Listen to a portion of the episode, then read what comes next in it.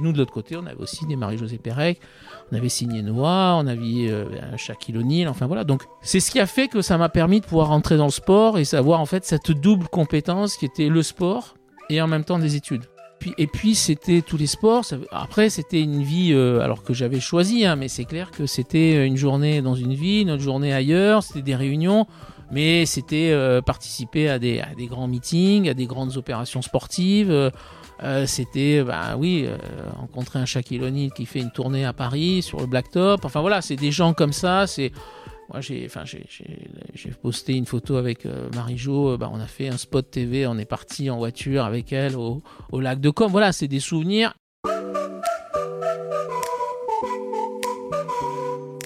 Bonjour et bienvenue sur le podcast Allez Vas-y. Allez Vas-y, c'est le podcast qui met en lumière les personnes qui passent à l'action. Qu'ils soient entrepreneurs ou entrepreneureux, sportifs ou sportifs de haut niveau, bénévoles ou engagés pour une bonne cause, l'objectif est de vous faire découvrir des parcours de personnes qui ont décidé d'agir pour donner du sens à leur vie. Pour cette deuxième saison, nous avons envie de tester une nouveauté. Et ce n'est pas sur ce podcast que nous allons nous empêcher d'agir. L'idée est de mettre en avant les sportifs et sportives en vue des JO de Paris 2024 qui approchent et pour montrer à quel point ils ou elles ont beaucoup à nous apprendre. Donc chaque vendredi, vous allez retrouver un épisode d'un ou d'une sportive, même si la discipline n'est pas olympique. L'objectif étant de valoriser le sport en général et notamment des sports moins mis en avant dans les médias. La nouveauté, c'est qu'un mercredi sur deux, vous allez retrouver les épisodes concernant des entrepreneurs et entrepreneureux, bénévoles ou des personnes engagées. Donc certaines semaines, ça ne sera pas un, mais deux épisodes du podcast Allez vas-y. En écoutant ces parcours particuliers ou ces actions positives, j'espère que vous serez inspiré et pourquoi pas que cela vous donnera à vous aussi l'envie d'agir. Euh, donc Jean-Jacques, écoute déjà, merci euh, de me recevoir à Aix-en-Provence. C'est un podcast un petit peu particulier euh, puisque euh, je suis en vacances et, et- on s'est retrouvé entre guillemets à mi-chemin et euh, donc là je suis, je suis dans ta ville. Donc merci de me recevoir dans l'école. ESG Sport, hein, c'est ça, euh, à Aix. Euh, donc si vous entendez des bruits de chiens, c'est parce que c'est les vacances et il y a, y a nounou de, de- de chiens euh, dans le- dans l'école. Euh, avant de te laisser la parole et de te présenter et d'expliquer ce que tu fais, j'aimerais démarrer par ce fameux portrait chinois avec lequel je démarre. Et ma première question du portrait chinois, ça serait si je te donnais un lieu, tu me dirais? Euh, ouais, je dirais. Alors, je dirais pas forcément un lieu précis, mais je dirais euh, oui la Provence. Voilà, la Provence parce que je suis né ici, parce que parce que j'ai vécu euh, oui 25 ans. Après, c'est vrai que bon, j'ai un petit peu voyagé. Euh, après, j'ai voilà, j'ai un, vrai plaisir quand je vais aux États-Unis parce que je trouve que c'est un pays où il y a a pas de limite. Voilà, Mhm. dans les dans le bon et le mauvais sens parfois aussi. Mais c'est un pays voilà où moi j'y suis allé très jeune.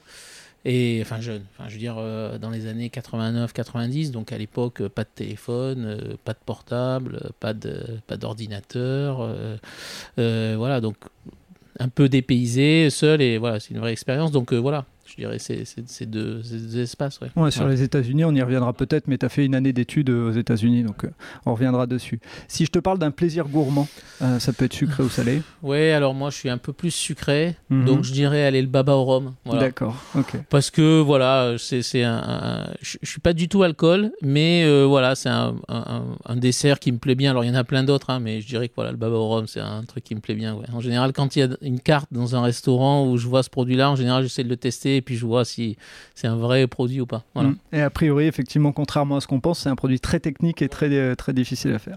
Euh, si je te parlais d'une passion, d'un passe-temps, tu me dirais?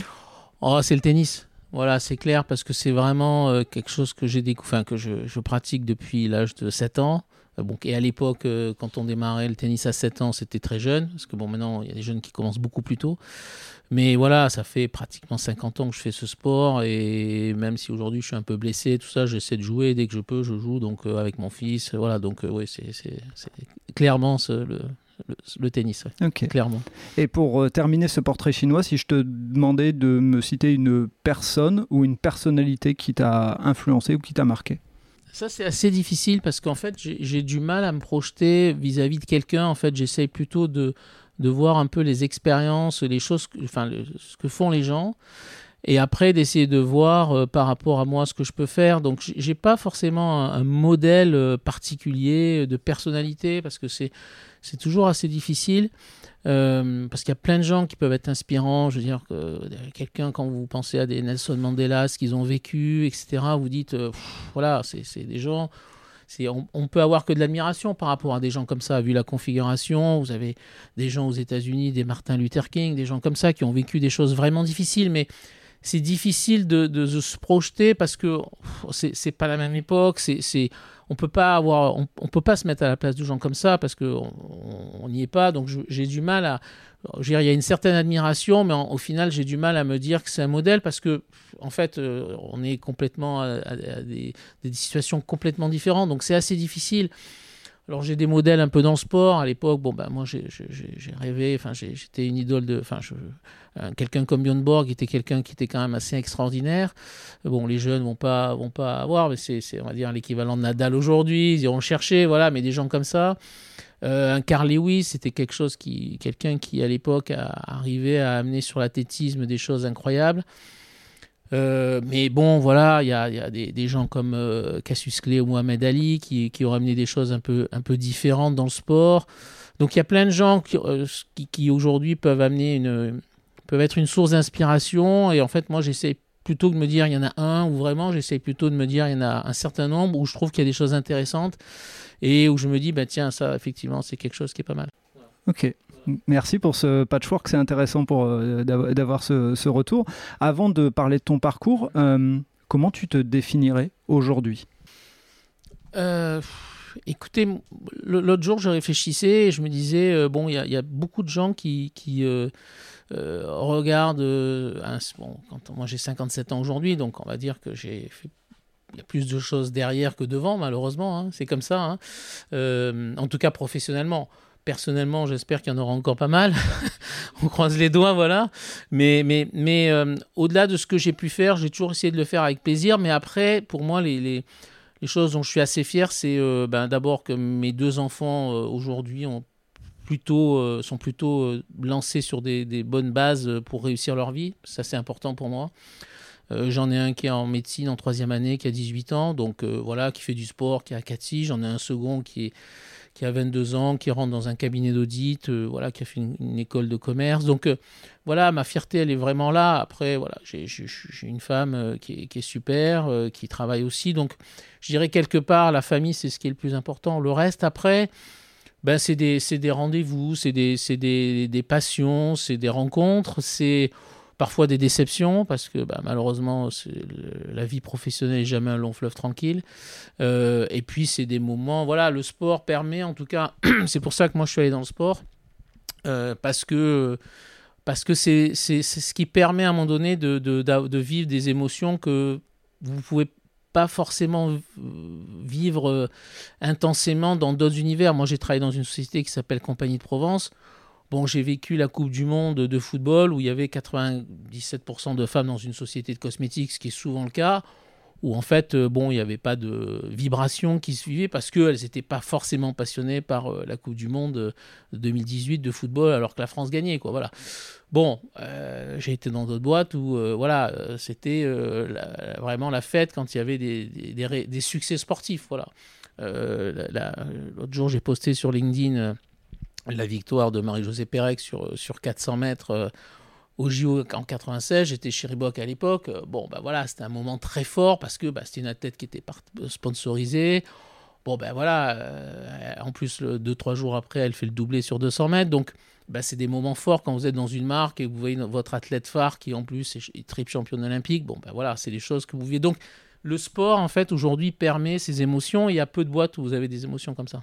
Et, aujourd'hui, quand on regarde ton, ton, profil LinkedIn, tu te définis comme expert en sport business. Est-ce que ce serait la bonne définition aujourd'hui euh, te concernant ou, ou, justement il y en a plusieurs et on va voir dans ton parcours et on va essayer de... Euh, on, peut dire ça. Moi, j'ai toujours du mal quand les gens se disent experts parce que je, trouve que c'est toujours difficile de dire on est un expert de quelque chose parce qu'il y a toujours quelqu'un qui peut être plus expert que vous. Voilà. Euh, je dirais de manière assez humble, j'ai une bonne connaissance de cet univers parce que j'ai travaillé dans aussi bien en France qu'à l'étranger. J'ai travaillé dans différents univers. J'ai géré des magasins, j'ai travaillé dans le marketing, dans le commercial. euh, dans l'organisation, dans l'événementiel. Donc, j'ai une bonne connaissance de cet univers-là et je peux en parler. Voilà. Après, expert, oui, c'est toujours pareil. Oui, par rapport à des étudiants qui démarrent dans ce milieu-là, oui, on peut parler, on peut dire que je, peux, suis un expert vis-à-vis d'eux. Voilà. Maintenant, euh, par rapport à quelqu'un peut-être qui a fait 10 Jeux Olympiques et qui s'est occupé de toute la logistique, voilà, on peut, on peut en discuter. Voilà. Donc euh, moi, j'ai toujours un peu de mal de, sur, ces, sur ces personnes qui s'estampillent euh, experts de tout. Euh, à la télé, on en voit beaucoup. Moi, je, je, dirais de manière assez simple que voilà, j'ai une bonne connaissance de cet univers et que je suis capable d'en parler en essayant, en essayant d'être le plus professionnel possible. Tu as une forme d'expertise. En fait, c'est vrai que ça passe mieux quand on dit j'ai une forme d'expertise que je suis expert. Oui, bah, après, j'ai travaillé dans des clubs de foot, j'ai travaillé dans des marques en France, à l'étranger. Donc, oui, j'ai une bonne connaissance euh, ben, du monde de la chaussure et du textile avec Reebok, j'ai une bonne connaissance du matériel avec Prince, j'ai une bonne connaissance des gants de ski avec Racer. Bon, voilà, donc j'ai des univers aujourd'hui que je connais plutôt assez bien et dont je peux parler. Voilà. Euh, après, euh, si demain on me dit aujourd'hui, est-ce que vous avez une expertise en aviron? Non, voilà, parce que c'est clair que c'est pas un univers que je connais bien.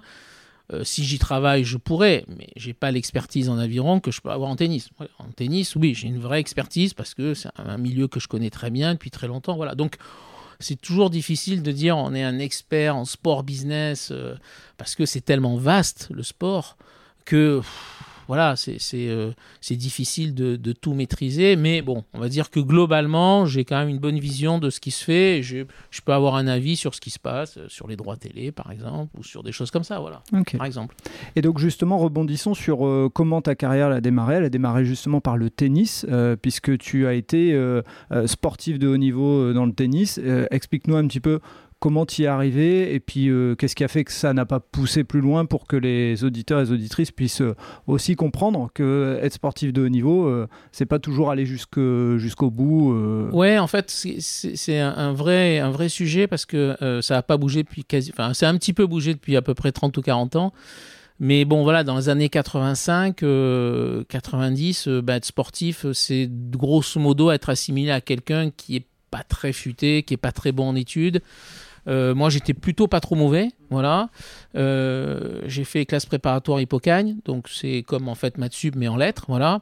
Et en fait, à tiers, et en fait, de manière assez claire, on m'a fait comprendre que c'était pas possible de faire les deux. Quoi. Voilà. Et à l'époque, j'étais pas trop mauvais en tennis.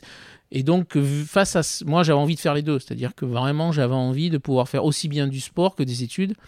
Et je voyais pas pourquoi on m'empêchait de pouvoir faire euh, que l'un.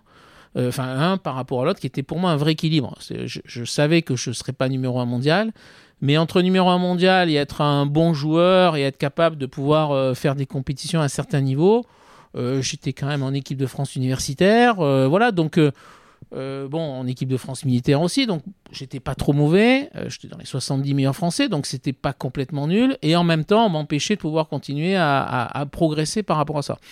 Euh, donc c'est pour ça que je suis parti aux États-Unis. Et puis en fait, euh, bah, d'études, on va dire, plus euh, littéraires. où en fait on m'empêchait, mais, mais on m'empêchait là, on m'empêchait aussi quand j'étais au lycée. Enfin bon, c'était des emplois du temps de dingue pour pouvoir arriver à pouvoir maintenir un certain niveau. bah, en fait, je suis parti, je suis parti aux États-Unis une année et demie où là, effectivement, vous vous dites, bah, pourquoi je vis pas aux États-Unis, quoi? Parce que c'est clair qu'on fait tout au contraire pour vous permettre de pouvoir faire les deux. Enfin, quand je dis le sport, mais c'est d'autres choses. Vous pouvez faire de, l'art, de la musique ou d'autres choses, ou même travailler. C'est-à-dire que moi, j'avais plein de copains aux États-Unis qui, eux, ben, bossaient, enfin, étaient en cours le matin et l'après-midi bossaient pour payer leurs études. Donc, une vraie expérience de vie. et donc, ça, c'est vraiment intéressant. Alors qu'en France, Maintenant, l'alternance commence à le permettre, mais à mon époque, l'alternance, ça n'existait pas. C'est-à-dire que vous ne pouviez pas faire des études en pensant pouvoir les faire financer par une entreprise ou pouvoir avoir une expérience via une entreprise qui vous paye d'une certaine façon vos études. Ça n'existait pas. Voilà. L'alternance, ça, s'est développé depuis une dizaine d'années. Et là, aujourd'hui, ben, à l'école où je suis, là, l'UAG Sport, on est à 80% des étudiants qui sont dans l'alternance. Donc ça, c'est intéressant parce que d'abord, ça les forme. Et en plus, ça leur permet d'avoir une vraie expérience et ça leur permet de financer les études, donc de rendre un peu plus accessible euh, aujourd'hui cette possibilité de pouvoir continuer un, cursus. Voilà. Donc c'est clair que moi je suis parti aux États-Unis parce que ben parce qu'en France, c'était compliqué euh, de pouvoir faire les deux. Et c'était une expérience pendant une année et demie euh, incroyable. Après, je suis revenu parce que j'avais des opportunités en France. J'ai fait, j'avais fait déjà deux années ici euh, via un IUT. mais en fait, je suis passé dans le commerce tout simplement parce que j'ai rencontré lors d'un tournoi un, intervenant qui m'a dit, écoutez, euh, nous, on va vous aider à l'IUT à Aix, justement, à vous permettre d'avoir un emploi du temps. Donc, on était trois. Il y avait une jeune femme qui était dans l'équitation, quelqu'un qui était euh, dans la voile, enfin, dans, le surf plutôt. Euh, et moi, on était trois. Donc, on n'avait pas de facilité, mais on avait un emploi du temps adapté. C'est-à-dire qu'on pouvait ne pas venir en cours, mais si on rattrapait, on se débrouillait. Donc, c'était plutôt pas mal. Et ça m'a permis de pouvoir, justement, continuer à être pas trop mauvais et à pouvoir faire les deux. Et c'est ce qui m'a permis derrière, après, de pouvoir rentrer chez Reebok, parce qu'en fait, je suis rentré chez Reebok parce que je parlais anglais.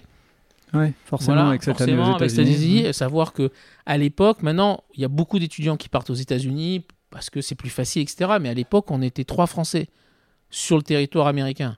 Voilà, on était trois dans le tennis à partir. C'est-à-dire que et donc mais parce que euh, bah, c'était compliqué, parce que euh, c'était pas très connu, parce que bah, le fait de partir, il n'y avait pas de. Enfin, je veux dire, si on se remet dans le contexte, pas de téléphone, pas d'ordinateur. Enfin, moi, je suis parti, euh, mes parents, ils n'ont pas eu de nouvelles de, moi pendant trois semaines, quoi. Parce que c'était. je crois que c'était 10 dollars la minute pour téléphoner. Donc, une minute, bah, ça coûtait vraiment très cher. Donc, voilà, et c'était en PCV, enfin voilà, c'était des choses qui n'existent plus aujourd'hui, pas de réseaux sociaux, enfin voilà, donc vous partiez. Bon, et donc une configuration un peu plus compliquée et, qui fait que, bon, c'était un peu plus difficile euh, de partir qu'aujourd'hui où vous avez en moyenne euh, entre 80 et 100 Français en tennis qui partent chaque année, c'est structuré, c'est organisé, il y a des gens qui vous préparent là-dessus, donc vous êtes en confiance. Alors je partais pas dans un pays compliqué, hein, voilà. Mais, mais bon, voilà, je suis parti avec mes sacs, mes raquettes, euh, bon, et puis, et, puis voilà, et puis j'ai donné nouvelles, j'ai ouvert mon compte en banque, enfin voilà, une vraie expérience, mais qui, est vraiment très, très, très formatrice. Donc, pourquoi je suis rentré chez Reebok? Bah Parce que j'étais pas mauvais en, sport, parce que j'avais un niveau d'études, et puis parce que je parlais anglais. Voilà, et c'est ce qui a fait qu'aujourd'hui je suis rentré dans cette boîte qui à l'époque était une petite structure, euh, parce qu'il devait y avoir, euh, ouais, ça devait faire. Oui, 40 millions de francs, donc ça fait du 5-6 millions d'euros, un peu plus 7 millions d'euros. Euh, il devait avoir une trentaine de personnes, donc c'était une petite boîte. Et en l'espace de 10 ans, on est passé à 300 personnes et, et à 400 millions d'euros. Voilà. Donc euh, voilà, une boîte qui, qui, euh, qui est passée numéro 1 mondial devant Nike à l'époque, avec des joueurs comme Agassi, Sampras, pour ceux qui aiment le tennis, mais ils avaient, quand même des Carl Lewis, enfin bon, des gens, des gens qui étaient quand même assez connus. Mais nous, de l'autre côté, on avait aussi des Marie-Josée Pérec, on avait signé Noah, on avait euh, Shaquille O'Neal, enfin voilà. Donc, c'est ce qui a fait que ça m'a permis de pouvoir rentrer dans le sport et savoir en fait cette double compétence qui était le sport et en même temps des études. Voilà. Parce que déjà aujourd'hui, c'est un peu le cas, mais à l'époque, voilà, des gens qui faisaient du sport, ils faisaient pas d'études. Euh, et des gens qui faisaient des études faisaient pas ou très peu de sport parce que justement le système le permet pas et le permettait pas. Euh, c'était plus difficile avant et aujourd'hui ça l'est pas beaucoup plus. Et quand tu rentres euh, chez Reebok, dans ta tête c'est clair, sportif de haut niveau c'est terminé, c'était tu as en as fait une grande partie de ta jeunesse et, et, c'est le professionnel ou tu es encore un peu entre les deux? Non, non, non, c'est-à-dire que je, je, je, me rends vite compte, en fait. En fait, moi, au départ, de manière assez simple, je voulais être prof de tennis. Parce que j'adorais ça, la transmission. Et, en fait, si ça me permettait en même temps de, gagner 2-3 sous. Mais c'est ce que je voulais faire. En fait, très vite, je me suis rendu compte que c'était un métier où le top de ma, de, de, carrière professionnelle allait être entre 25 et 30 ans. Et que après, ça ne pouvait que décliner. Et surtout que je dépendais de milieux associatifs euh, qui euh, rêvait quand, euh, parce que j'avais un certain classement, mais qui forcément me regarderait de manière tout à fait différente 20 ans plus tard quand j'aurais plus le même classement. Et ça, malheureusement, c'est la vie. Quoi. Voilà. Donc j'ai vite compris qu'il fallait que j'ai d'autres choses à côté parce que même si ma passion était celle que, que j'avais envie, malheureusement, je savais que j'allais dépendre de gens qui étaient pas forcément enclin à me faire progresser loin de ça. Donc c'est pour ça que je suis allé dans, dans la partie euh, ben, de, continuer aujourd'hui cette partie professionnelle. Et en fait, quand, non, non, quand je rentre chez Reebok, euh, je, je, décide, effectivement, c'est à 25 ans, je dis aujourd'hui, j'ai deux options. Quoi. Soit je repars aux États-Unis deux ans après parce que je voulais faire potentiellement ce qu'ils appellent un MBA, voilà, parce que les Américains aiment bien une ou deux expériences dans des boîtes avant de faire des, ce qu'on peut appeler des masters ici ou des, ou des doctorats. Euh, et, effectivement, je me suis dit, bah, je rentre chez Reebok. En fait, ça a été complètement hasardeux. J'ai vu une annonce dans l'équipe. alors qu'à l'époque, j'achetais pas l'équipe tous les jours. Un carré, je réponds, boum, je suis pris un, deux, et en fait, j'ai postulé juste en disant, bon, je vais voir. Puis, qu'est-ce que je risque? Bon, il se trouve que dans les critères, je répondais à peu près, mais je me suis dit, bon, de toute façon, j'avais l'option repartir. Et puis, il se trouve que j'ai été pris. Et puis je me suis dit, bon, bah, c'est une bonne expérience, c'est une belle boîte, euh, c'est une petite boîte qui monte, pourquoi pas quoi. Et puis en fait, bah, au lieu de rester deux ans, je suis resté dix ans, quoi. Voilà, parce qu'en fait, après on est happé, et puis après je me suis dit, bon, bah, je suis là maintenant, euh, je continue. Qu'est-ce que je risque? Et en fait, tous les deux ans, j'avais une nouvelle opportunité. Euh, je me suis occupé du golf, puis après tous les sports en France, puis après tous les sports en Europe. Donc c'était difficile de dire bon ben finalement j'arrête pour refaire autre chose alors que je savais pas ce qui allait se passer. Donc la transition, en fait, elle s'est faite assez facilement. Euh, on a toujours des regrets parce qu'on se dit, euh, c'est clair que je n'ai pas eu la sensation de me dire que je suis allé au bout de ce que j'ai fait. C'est-à-dire que je me dis pas, bon, j'ai été blessé, je me suis arrêté, etc. C'est pas le cas. Euh, c'est plus à un moment donné un concours d'opportunités qui a fait que je me suis dit, bon, est-ce qu'il est y a une grande probabilité que je rentre dans le top 20 Bon, voilà, ok, peut-être. Par contre, euh, là, qu'il y a une probabilité pour que je progresse et que, oui, la probabilité la plus importante, c'est un peu ce que moi j'ai dit à mon fils, euh, voilà, qui qui n'était euh, pas mauvais aussi au niveau local, mais je lui dis il y a plus de chances que tu sois médecin que tu sois dans le top 50 mondial, voilà. donc, si tu as des facilités, fais ça et après on verra, voilà. Et je pense qu'aujourd'hui il regrette pas parce que pour 50 euh, gamins qui, à son époque, euh, jouaient ou ont arrêté les études, il y en a un qui aujourd'hui est 400, 450, tous les autres ont arrêté et font des trucs qui n'ont rien à voir avec euh, ce qu'il fait aujourd'hui. Donc, il y a des moments où il faut être lucide et se rendre compte que, bon, ça ne veut pas dire qu'on ne peut pas le faire plus tard, mais quand vous avez vous recommencez vos études à 25, 26, 27 ans, ben, vous avez déjà perdu 3-4 ans, c'est plus difficile, euh, ça peut dire que c'est impossible, mais ça veut dire que vous avez, vous avez déjà des places qui sont prises par des plus jeunes, qui ont déjà eu un peu plus d'expérience. Donc voilà, en fait, ça s'est fait assez naturellement, et puis c'était un beau challenge. C'est-à-dire que voilà, je, je je ne suis pas parti dans un truc qui était moins bien que ce que je pensais, c'est-à-dire que ben, j'avais quelque chose qui était bien et puis je trouvais quelque chose qui était au moins aussi bien. Et où je savais que potentiellement, si je faisais ce qu'il fallait, je ne pouvais que progresser. C'était une boîte où il y avait 30 personnes, jeunes. On avait tous, à part le PDG, devait avoir 35-40 ans. Et la moyenne d'âge, on avait tous entre 25 et 30 ans. Donc, c'était, on ne pouvait que progresser tous. Voilà. Et c'est ce qui s'est passé d'ailleurs. Et puis, il faut le dire, chez, chez Reebok, tu termines euh, directeur marketing Europe euh, pendant deux ans pratiquement. Donc, ça, c'est, c'est pas rien. Tu rencontres, je suppose, euh, des personnes que tu n'aurais peut-être jamais rencontrées sur le, le, circuit professionnel. Oui, oui, oui, Et puis, et puis c'était tous les sports. après, c'était une vie, euh, alors que j'avais choisi, hein, mais c'est clair que c'était une journée dans une ville, une autre journée ailleurs, c'était des réunions, mais c'était euh, participer à des, à des grands meetings, à des grandes opérations sportives. c'était, bah oui, rencontrer un Shaquille O'Neal qui fait une tournée à Paris sur le Blacktop. Enfin voilà, c'est des gens comme ça. C'est moi, j'ai, enfin, j'ai, posté une photo avec euh, Marie-Jo. Euh, bah, on a fait un spot TV. On est parti en voiture avec elle au, lac de Com. Voilà, c'est des souvenirs. Et c'est, je parle de ça il y a 25 ans, donc c'est pas la semaine dernière. Ben voilà, c'est des, des, souvenirs qui restent quoi qu'il arrive. Moi, j'ai fait deux jours avec Patrick After, qui à l'époque était numéro 2 mondial en tennis, un Australien. on a fait deux jours avec lui à Paris pendant Roland Garros. On a fait plein d'opérations. Enfin voilà, donc oui, c'est plein de rencontres. C'est aussi bien française qu'internationale, avec plein de personnes. On a fait des choses avec Michael Chang à l'époque, qui était euh, numéro 2 mondial, qui a gagné Roland Garros juste avant. Enfin voilà, c'est plein d'athlètes qui, euh, ben, qui, étaient plutôt des athlètes sympas. Voilà.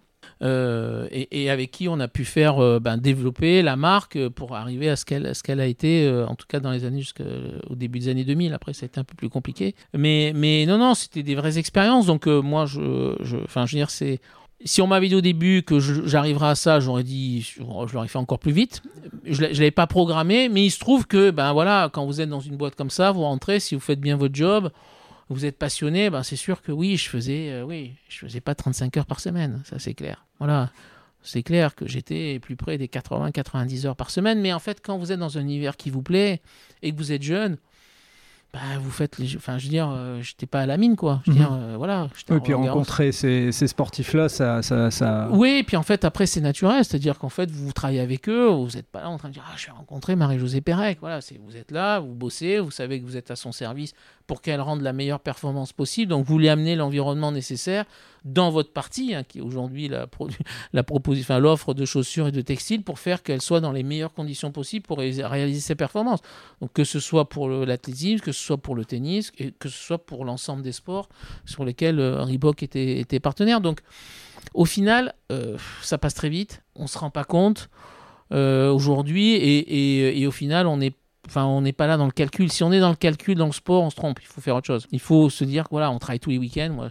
Moi, je, je, enfin, je, pense que les huit premières années, je, devais bosser à peu près entre 30 et 35 week-ends par an, minimum. Oui, bah oui. Minimum. Au moment où il y a les compétitions. Ben oui, voilà. Ah Donc, euh, ça passe très vite, mais, mais à partir du moment où vous êtes dans le truc, euh, j'étais, voilà, je regardais pas la montre, quoi. Voilà, j'étais là, je vivais les événements.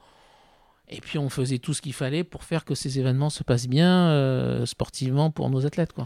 Et qu'est-ce qui fait que cette euh, expérience chez Reebok euh, se termine et surtout rebondit en tant que directeur marketing à l'Olympique lyonnais? Ouais, en fait, en fait c'est deux, situations simples. C'est un changement de management au niveau de la, de la marque en France. changement d'orientation stratégique, c'est-à-dire baisse de la présence de la marque dans le sport et plus dans le sportswear et le sport live sport, voilà, qui était pour moi une hérésie, voilà. Donc quand vous n'êtes pas en accord avec la stratégie d'une marque, c'est compliqué. Donc ça, c'était la première chose. Deux, euh, ben, il y a des sociétés qui forcément, à partir du moment où vous avez un petit parcours, commencent à vous contacter. Euh, et moi, en fait, euh, j'avais été contacté par Adidas pour gérer l'ensemble des sports et notamment le football. Et en fait, bon, c'est malheureusement une, triste euh, situation, mais en fait, la personne qui m'avait embauché, la veille de signer le contrat, est décédée. Incroyable, truc, euh, voilà, on se voit, je le vois le matin, voilà, il me dit ok, ben, on signe demain, voilà. Donc je devais vraiment partir, et en fait, le lendemain, on m'appelle, écoutez, il pourra pas venir, il est décédé dans la nuit, crise cardiaque, donc tout est remis en question, et finalement, je suis jamais allé, voilà. Et pas trois mois plus tard, c'est Nike qui m'appelle, euh, pour prendre, euh, enfin potentiellement, ils disent on cherche quelqu'un sur euh, la stratégie football pour l'Europe, parce qu'à l'époque, Nike était en train d'arriver. ils avaient signé le Brésil et bon, ils étaient numéro un mondial, mais par contre, ils n'étaient pas présents dans le football. Adidas était encore omniprésent et donc ils souhaitaient. Et en fait, j'ai pas été pris en finale parce que j'avais pas une connaissance du football suffisante par rapport à Reebok. Et donc, je me suis dit, effectivement, c'est compliqué de travailler dans cet univers-là et de ne pas euh, avoir une crédibilité dans le sport numéro un. Voilà. Et donc, en fait, quand l'Olympique Lyonnais m'a appelé, je me suis dit, bon, j'ai rencontré Jean-Michel Aulas, et dans les, ce que je visionnais, je voyais un peu dans le milieu du football, je me suis dit, tiens, euh, il m'a l'air, euh, enfin, je voyais plutôt une révision à moyen terme. Je sentais que c'était pas l'entrepreneur qui faisait juste le petit truc, bon, comme il y en a, il y en a eu, mais je voyais plutôt un chef d'entreprise qui avait une vraie vision et qui savait ce qu'il voulait faire. Donc euh, voilà, euh, ce qui était assez rare et ce qui est toujours assez rare dans le monde du football aujourd'hui. Et je me suis dit, ben voilà, en tout cas, ça me donnera une vraie vision, en tout cas une vraie crédibilité sur ce marché-là. Et en fait, c'est pour ça que je suis parti, parce que chez Reebok, je voyais plus d'opportunités de d'évoluer. Moi, j'avais envie de partir aux États-Unis et c'était une marque américaine. Donc malheureusement, quand vous êtes européen, c'est compliqué d'être débauché pour une marque en général. Ils privilégient les Américains, ce que je peux comprendre. Donc il n'y avait pas d'opportunité aux États-Unis. L'Europe, je l'avais fait.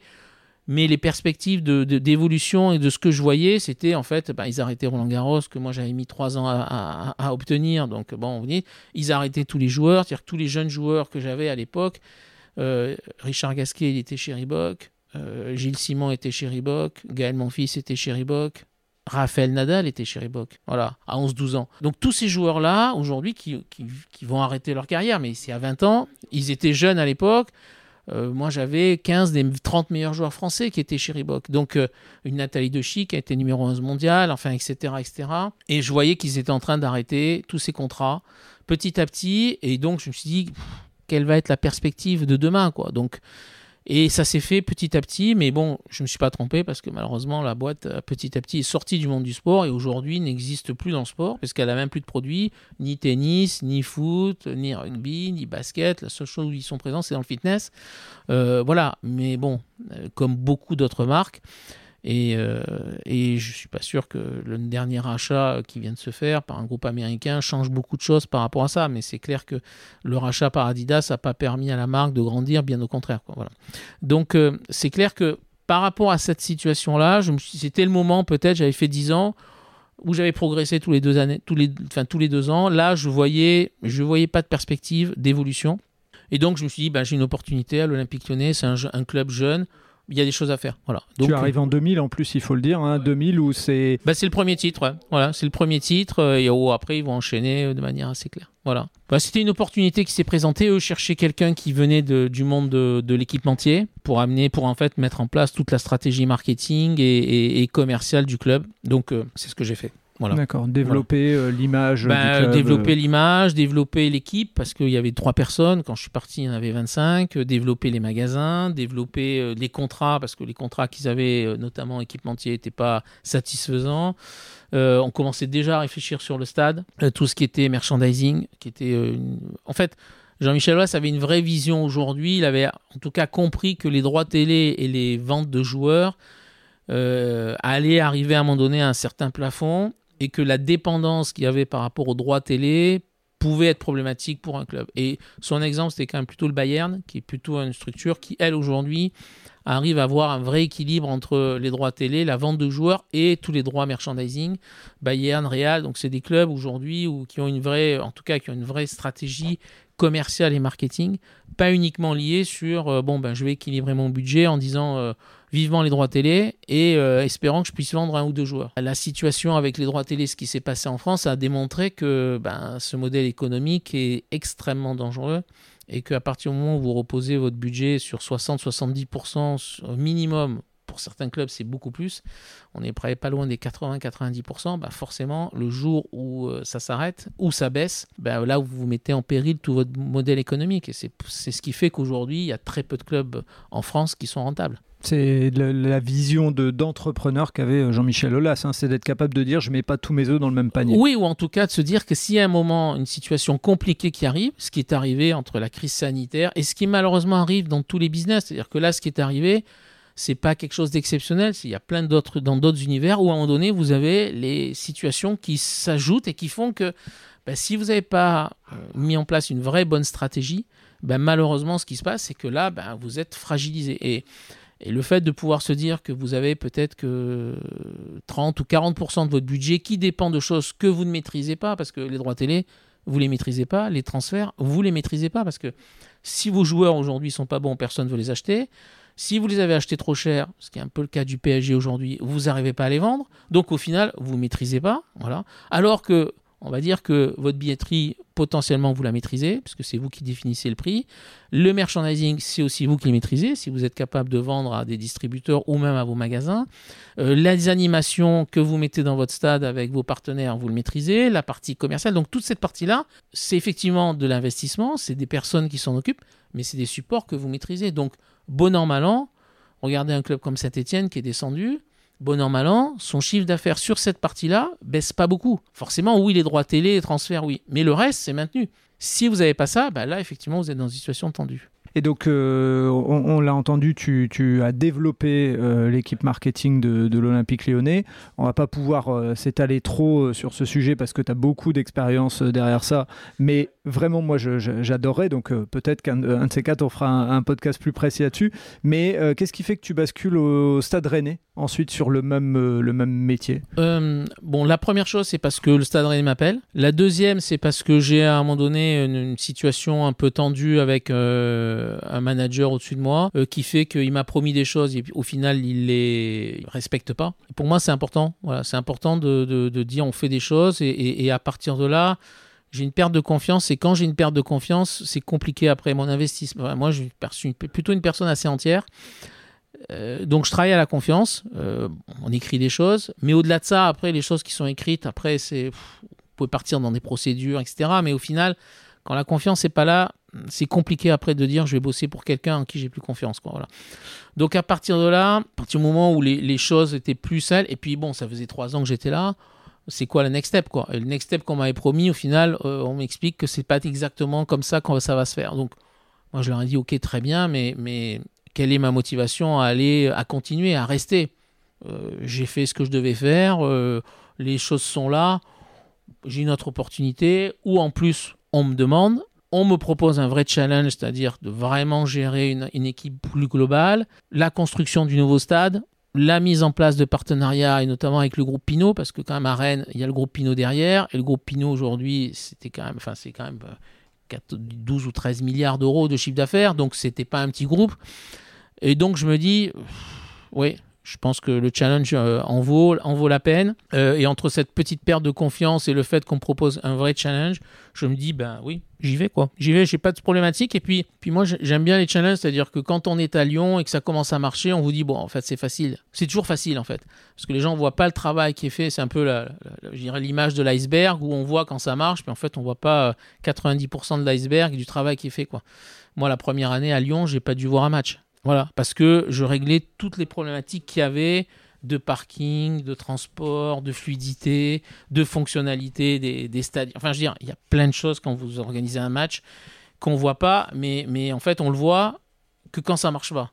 Mais quand ça marche, tout le monde va vous dire, bah ouais, en fait, c'est facile, quoi. Non, c'est pas facile. C'est comme l'informatique. Quand ça marche, on dit c'est génial, et quand ça marche pas, on Mais on, voit pas tout le voilà, on, on, voit pas tous les gens qui mettent les mains dans le cambouis et qui font qu'à un moment donné, c'est fluide, c'est facile, etc. Voilà. Euh, donc c'est vrai que là, euh, bah, c'était c'était un oui c'était un vrai challenge et je voyais des vraies euh, possibilités aussi pour moi d'apprendre des choses. C'est-à-dire que moi je suis aussi dans une logique où je me dis bah, j'aime bien me, challenger, me dire bah, tiens là. Ça va être intéressant. Voilà, on, va, on va pouvoir développer des choses, etc. Dans une structure un peu différente, euh, avec une autre vision, mais, mais aussi, tout aussi intéressante et avec des vrais challenges à, développer sur place. Donc euh, voilà, oui, c'est pour ça qu'à un moment donné, euh, je me suis dit, ben oui, j'y vais, c'est intéressant. Et puis le fait de pouvoir après dire, ben oui, ah, ok, à l'Olympique Lyonnais, c'était facile, soi-disant. Ben, à Rennes, moi j'arrive en janvier, à la dernière journée, le club est toujours pas sauvé. quoi. C'est-à-dire que si le club perd contre Montpellier, il descend. S'il fait match nul, il reste. quoi. C'est-à-dire que j'arrive, cinq mois après, peut-être je suis même pas sûr de rester quoi. Voilà. Donc un vrai challenge. Mais entre-temps, on a mis en chose des places, on commence en, place, on, commence à réorganiser une organisation euh, enfin, pour faire que ce soit plus optimal. Donc tout ça fait que, ben oui, c'est des risques.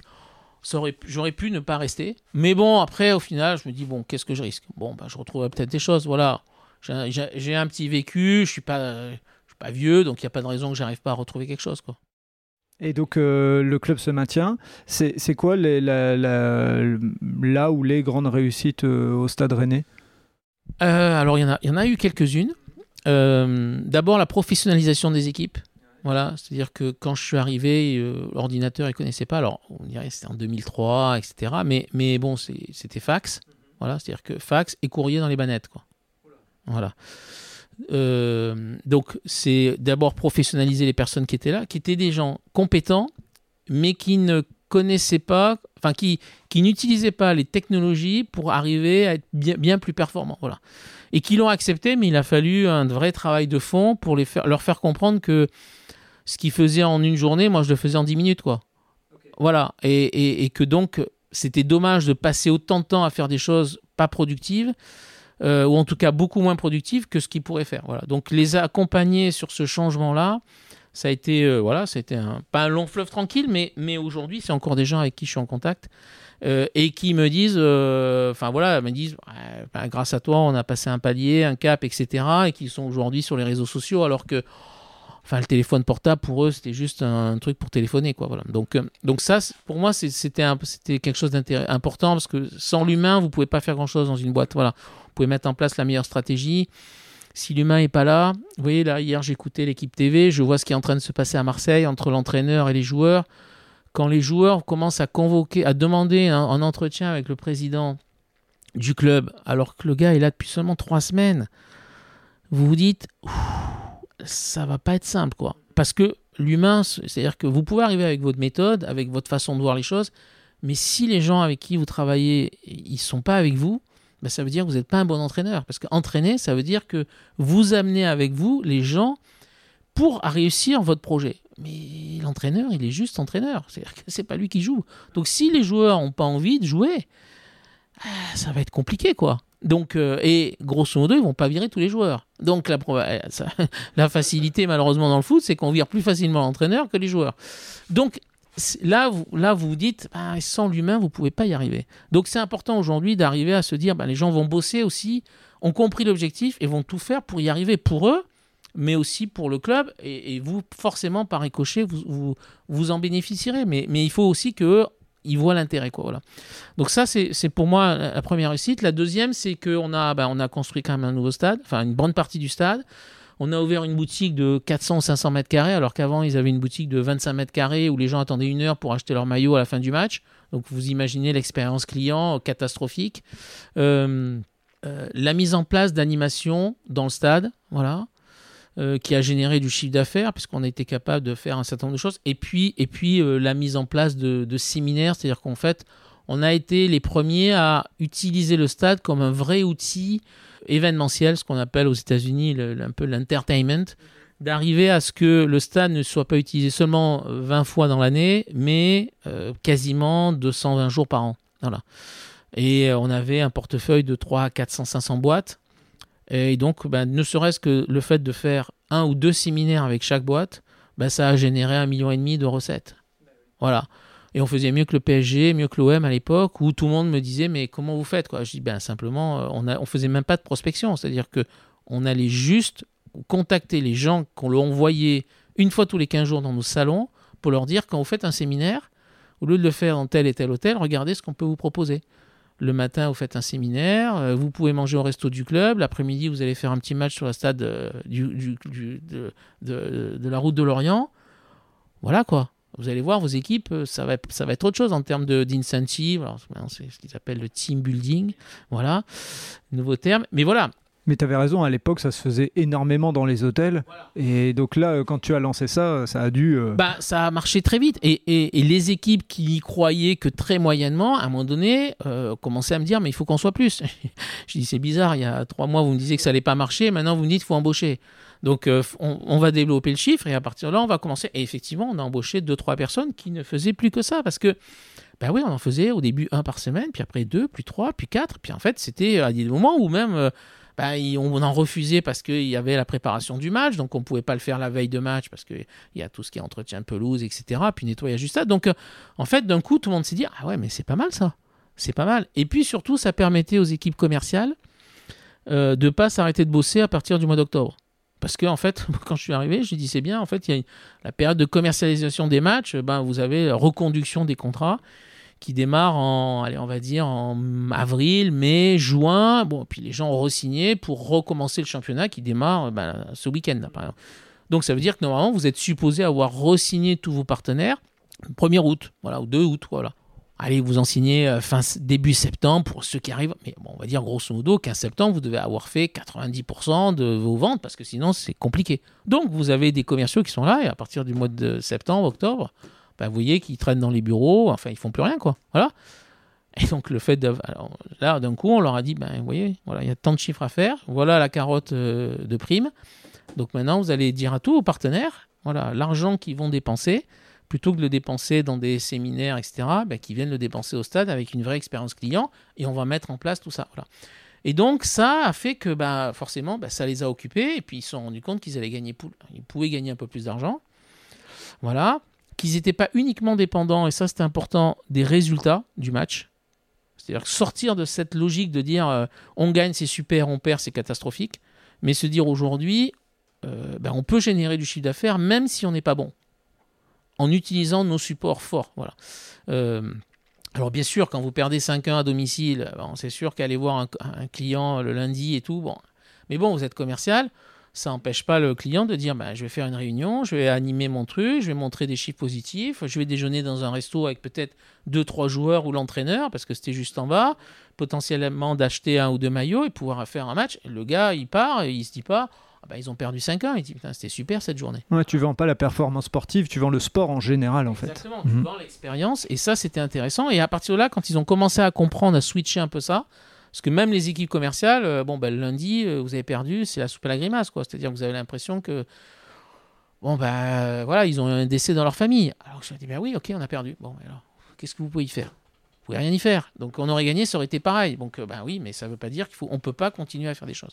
Donc, ce switch-là au niveau intellectuel a permis effectivement au club de générer plus de chiffre d'affaires, mais aussi de, de, aux personnes qui sont là de basculer dans une autre logique euh, professionnel et commercial, et puis de se rendre compte qu'il pouvait gagner plus d'argent. Donc l'ensemble de ces choses-là a fait que le club a progressé, que ça a permis au club de pouvoir, grâce à ça potentiellement, aussi acheter des joueurs, parce que ça a généré plus de recettes. On est passé de, je crois, 3-4 millions d'euros à 25 ou 30, quoi. Voilà. Ben parce, que, parce, que, parce que sur la billetterie, il y a plein de choses à dire aussi, parce qu'ils étaient à 10 000 ou 12 000 euros euh, en abonnés, et je crois 13 000 ou 14 000 en remplissage. On, était à, on est passé à 26, 26 000 en remplissage régulier. Donc voilà, tout ça, en fait, on a professionnalisé un certain nombre de choses qui a permis en fait au club de pouvoir arriver à se dire, ok, maintenant j'ai des bases solides, on est bon, bah, tant mieux, on est un peu moins bon, mais on a quand même un socle qui permet, au, ne serait-ce qu'à l'époque c'était Pierre Drey aussi, qui m'avait dit, moi il faut quand même que j'ai une base financière qui me permette de pouvoir dire, je peux quand même acheter des joueurs même si on est 12e du championnat. Et puis à l'époque, euh, enfin faut le dire pour les plus jeunes qui nous écoutent, 20 millions, on achetait des bons joueurs. Aujourd'hui, 20 millions, on a le, le joueur, on va dire, de, de, banc euh, en Ligue 1, malheureusement, hein, pour certains, dans certains clubs.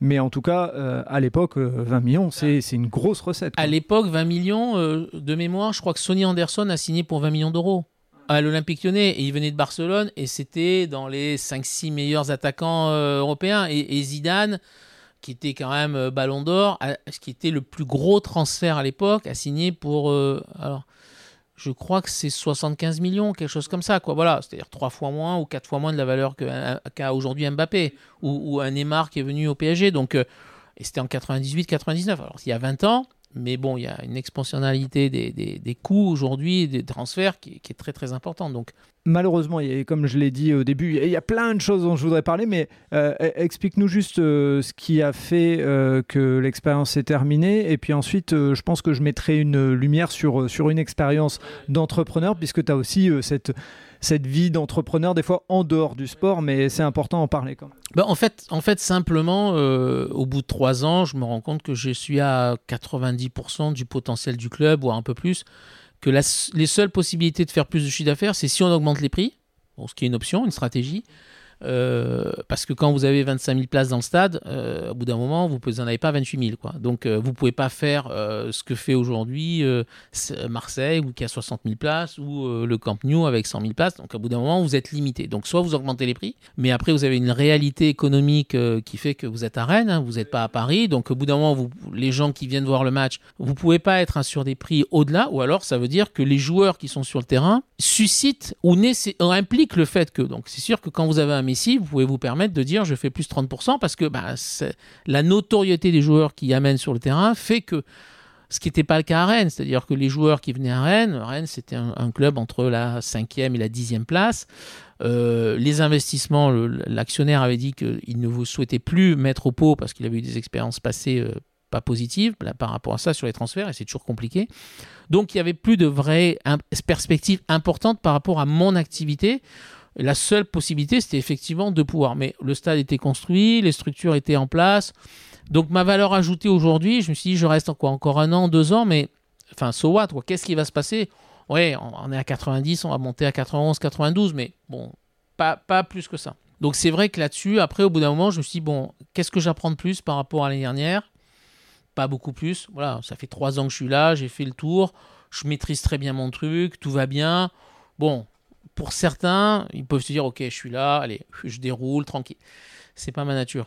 Malheureusement, enfin, on peut dire malheureusement ou heureusement, je sais pas. Après, voilà. Il y a ce côté performance dans oui, le voilà, oui, c'est ça, oui. C'est-à-dire que hmm. je me dis bon bah c'est bien, je peux me dire bon j'attends, ou je me dis bon je vais sur un nouveau challenge. Et en fait, bon bah j'ai en fait un concours de circonstances qui fait que j'ai quelqu'un que je connais qui me dit écoute, j'ai racheté une boîte dans le dans le ski qui s'appelle une marque qui s'appelle Racer, qui est une vieille marque française parce que c'est les gants qu'avait Jean-Claude Killy au, JO euh, de Grenoble en 68 euh, voilà. Euh, donc il portait donc c'est une vieille marque qui date de 1927 donc qui est un peu dans l'oubli mais qui fait quand même ses 4-5 millions d'euros voilà de chiffre d'affaires. Pas beaucoup développé à l'export voilà. Et en même temps j'ai une marque comme Prince donc une marque de raquettes qui cherche un distributeur sur le marché français voilà. Donc cette double connaissance fait que cette personne me dit écoute, nous, on a une boîte dans le médical, euh, bon, on n'a pas le temps de s'en occuper, est-ce que ça t'intéresse? Tu prends la direction générale, tu gères le truc, on sait que tu sais faire, voilà, nous, on a euh, une certaine euh, solidité financière qui fait qu'on peut faire des choses.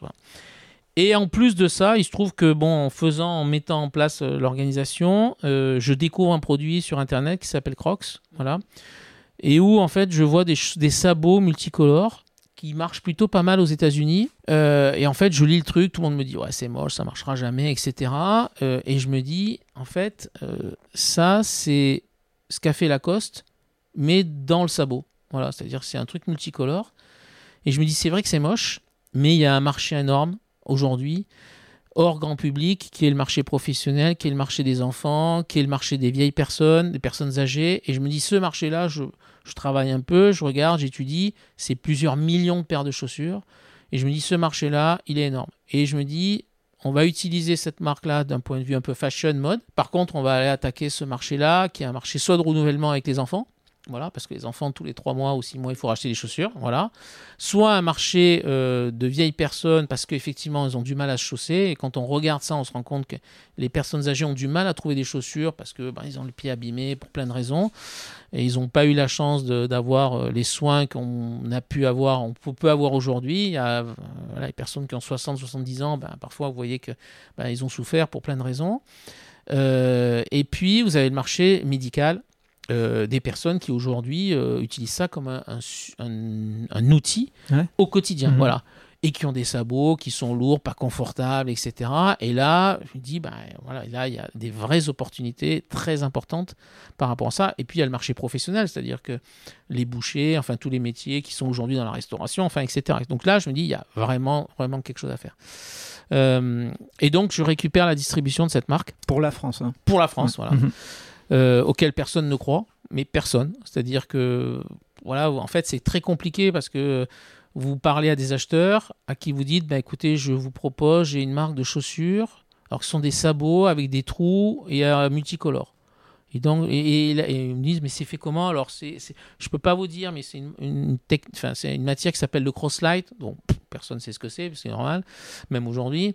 Mais c'est pas du plastique, mais c'est traité et ça permet effectivement de pas euh, pas avoir les pieds qui transpirent, etc., etc. Bon, personne n'y croit, voilà, euh, parce qu'on vous dit, bon, les Français mettront jamais des sabots et quand on les voit euh, en photo, on se dit, qu'est-ce que c'est moche, ça marchera jamais, etc. Et puis, Moi, je me souviens, on disait toujours que c'était pour les Hollandais. oui, voilà, c'est le on truc, dit, oui, le oui. cliché. Voilà, mais Ouais. nous, on est des sud on est des, des, des, des sudistes, voilà, des, donc euh, les Italiens, les Espagnols, ils mettront pas ça. Euh, Au-delà de éventuellement peut-être euh, le Nord, bah, ils mettront pas ça. Enfin voilà, donc on m'a dit ça marchera jamais quoi. Voilà.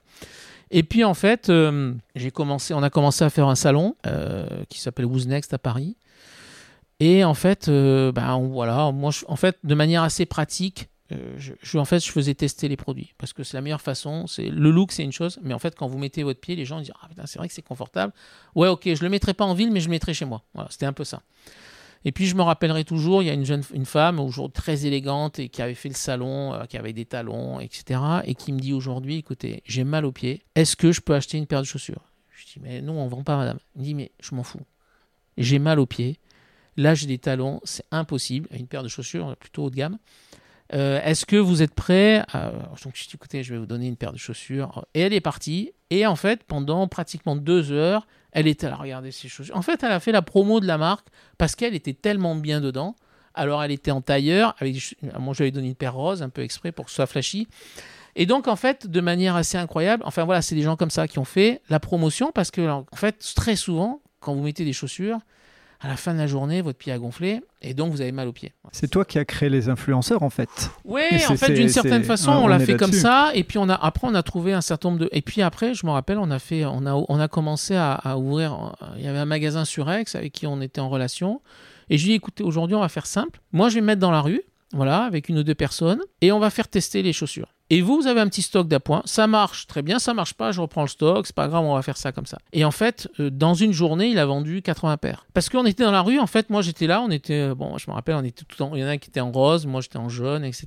Et en fait, euh, on- les chaussures, en fait, les gens passaient, je leur lançais les chaussures. Donc mécaniquement, les gens les attrapaient parce que, voilà, vous leur lancez quelque chose. Et en fait, c'est très léger, quoi, c'est super ça. Et ils voyaient le truc. Et en fait, après, on commençait à rentrer dans l'argumentaire, voilà ce qu'il y a. Et puis, les gamins trouvaient, ah ouais, c'est pas mal pour la plage. Ah bah tiens, je pourrais mettre ça pour la piscine. Et puis, il y en a un qui dit, tiens, mais j'ai mon cabinet, euh, je pourrais plus l'utiliser. En fait, chacun découvrait un univers où il pouvait utiliser ce produit-là. Et en fait, petit à petit, ça a commencé à grossir. Moi, j'avais pris une attachée de presse qui a commencé à communiquer là-dessus.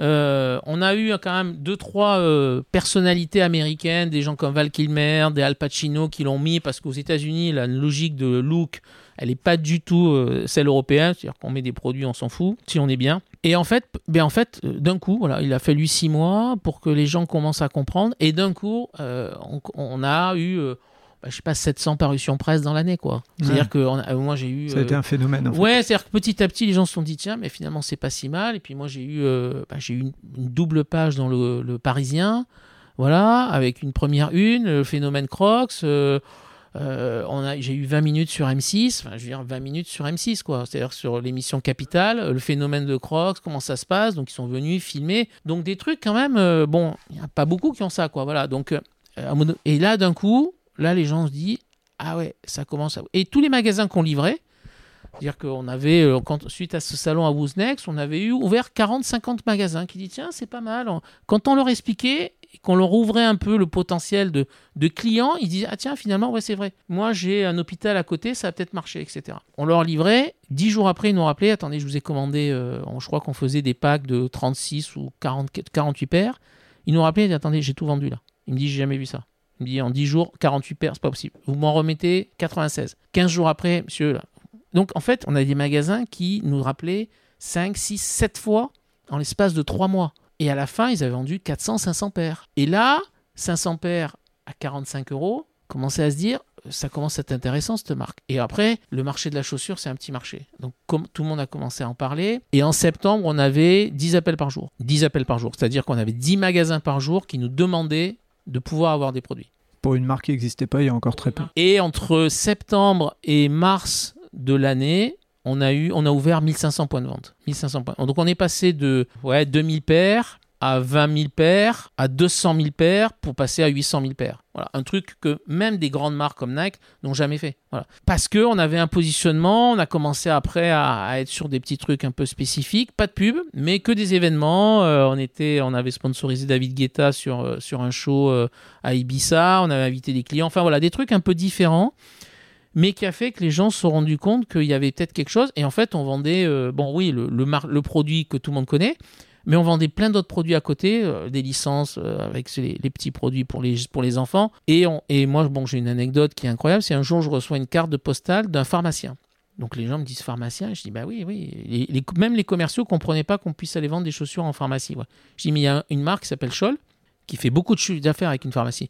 Pharmacie, c'est minimum, une bonne pharmacie, c'est entre 800 et 1000 clients par jour. Voilà un chausseur, c'est s'il fait 50 clients jour, c'est énorme. Donc j'ai expliqué aux commerciaux, je dis entre un magasin qui fait 1000 personnes et l'autre qui fait 50, à votre avis vous voyez le ratio? Je pense que même si les gens qui rentrent en pharmacie ne vont pas acheter une paire de chaussures, mais vous avez un trafic. Il y a l'exposition en fait du produit. L'exposition. Mhm. Et donc en fait, euh, j'ai un jour un pharmacien qui vient me voir et qui me dit bah, écoutez, moi, votre produit, ça m'intéresse. Euh, donc je voudrais équiper toutes mes vendeuses, les gens qui sont là. Voilà, j'ai une belle pharmacie à Montpellier. Et puis, je vais commencer tout doucement. Voilà, je vais en prendre 60. Mais bon, je sais, je sais ce qui va se passer.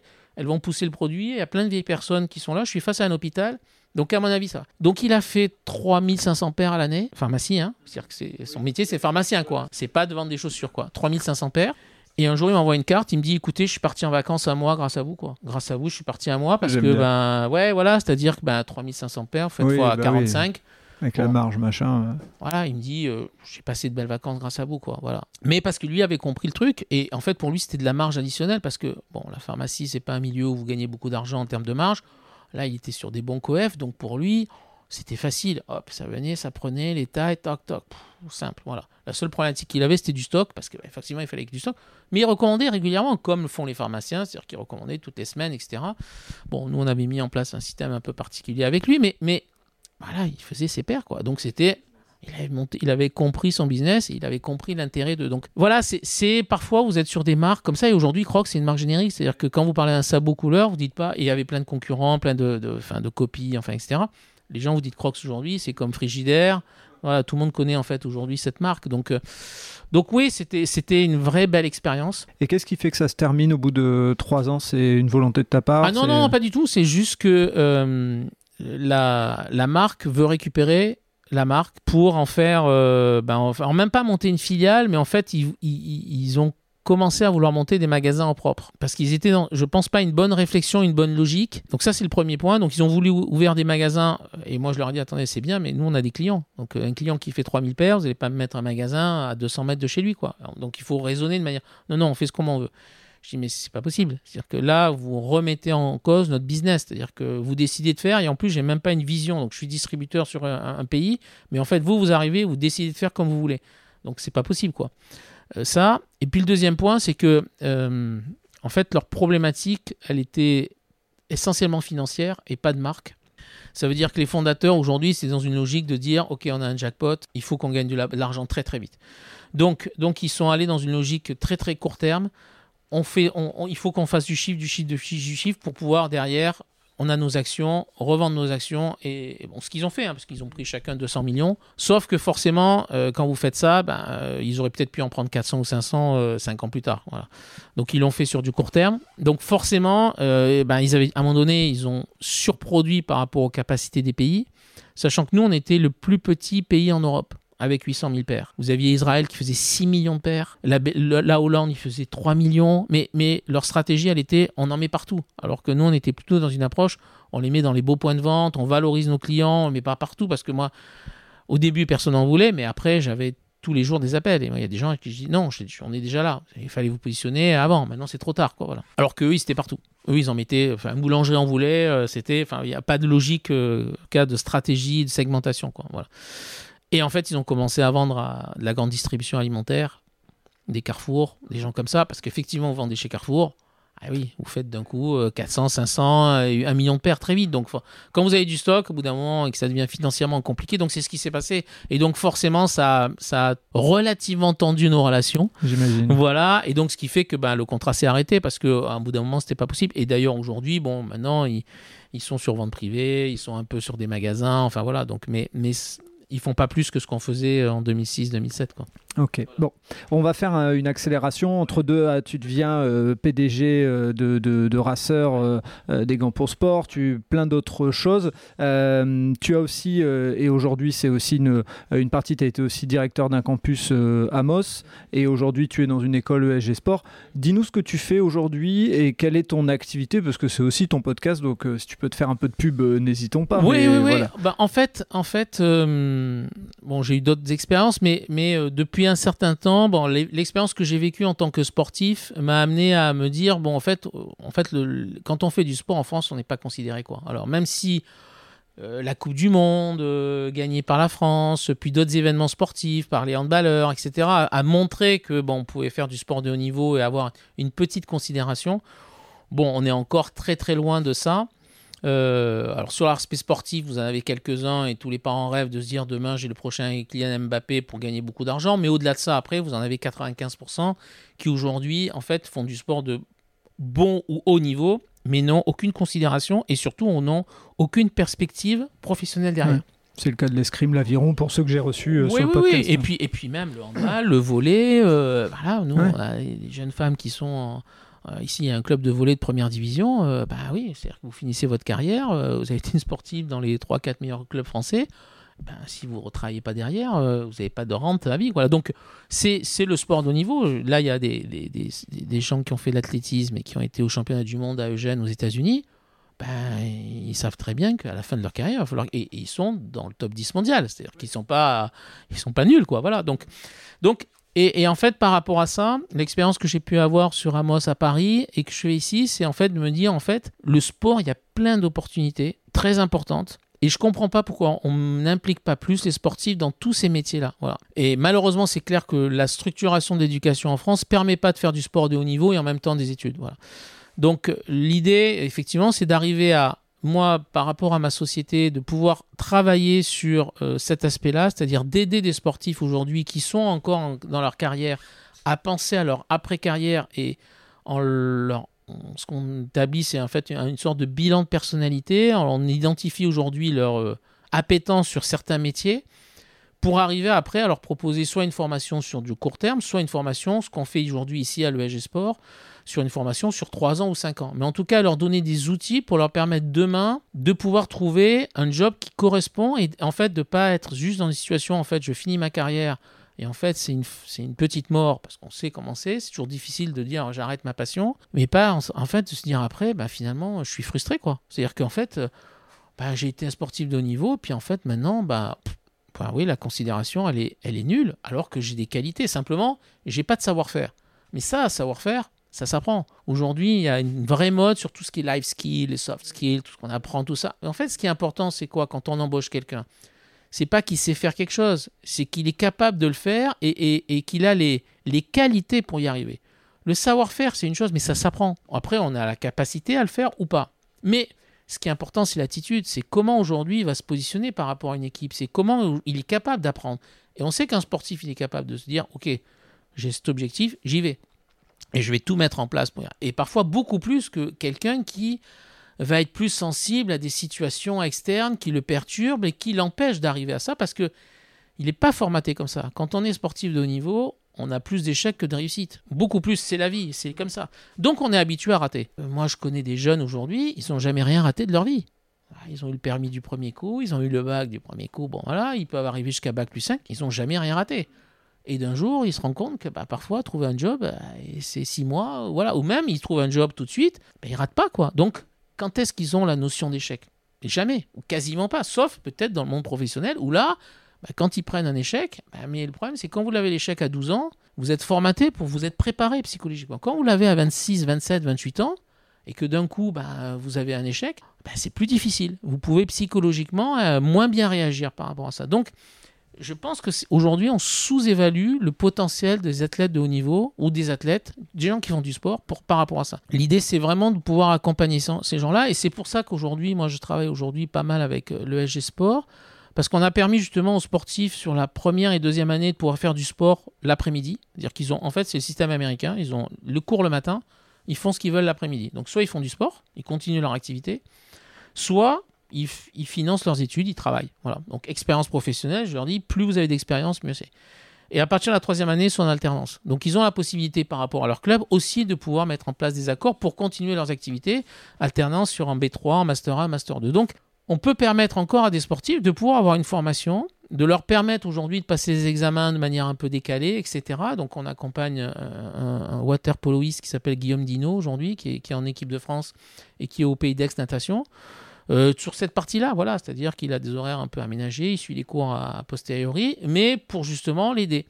Il a 26 ans, il sait très bien que water polo, dans un ou deux ans, ça va être compliqué, voilà, parce que c'est un sport difficile, physiquement, etc. Donc, mais il a compris, il est déjà dans cette démarche-là de reconversion, etc. Donc, pour moi, c'est c'est dans l'ADN que j'ai, c'est-à-dire c'est dans la partie transmission, c'est le fait que j'aime ça aussi, parce que ben, je voulais être prof de tennis, donc c'est pas très loin de ça, au final. Et puis, je trouve que c'est bien aussi de pouvoir accompagner des jeunes dans leurs projets professionnels et d'essayer de d'une certaine façon de leur, de, les, de leur éviter un certain nombre d'erreurs et leur faire prendre conscience que s'ils veulent arriver à un certain niveau, ben, il faut en face mettre les choses qui vont bien avec. C'est-à-dire que quand on est aux États-Unis, il y a un truc qui dit we get what you get. C'est-à-dire que tu n'as que ce que tu fais pour avoir. Voilà. Donc, si tu fais pas ce qu'il faut, tu l'auras pas. Il n'y a pas de secret. Voilà. Il faut pas rêver, euh, à part quelques exceptions et encore, j'en connais pas.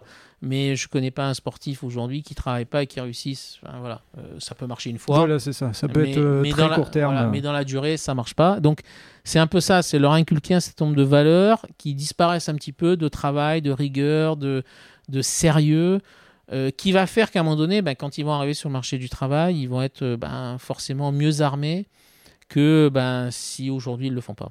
Donc ton angle de travail, c'est plutôt de travailler avec euh, les sportifs et les sportifs de haut niveau pour les accompagner à valoriser entre guillemets euh, leur Mhm. savoir-être et Mhm. puis leur transférer un savoir-faire.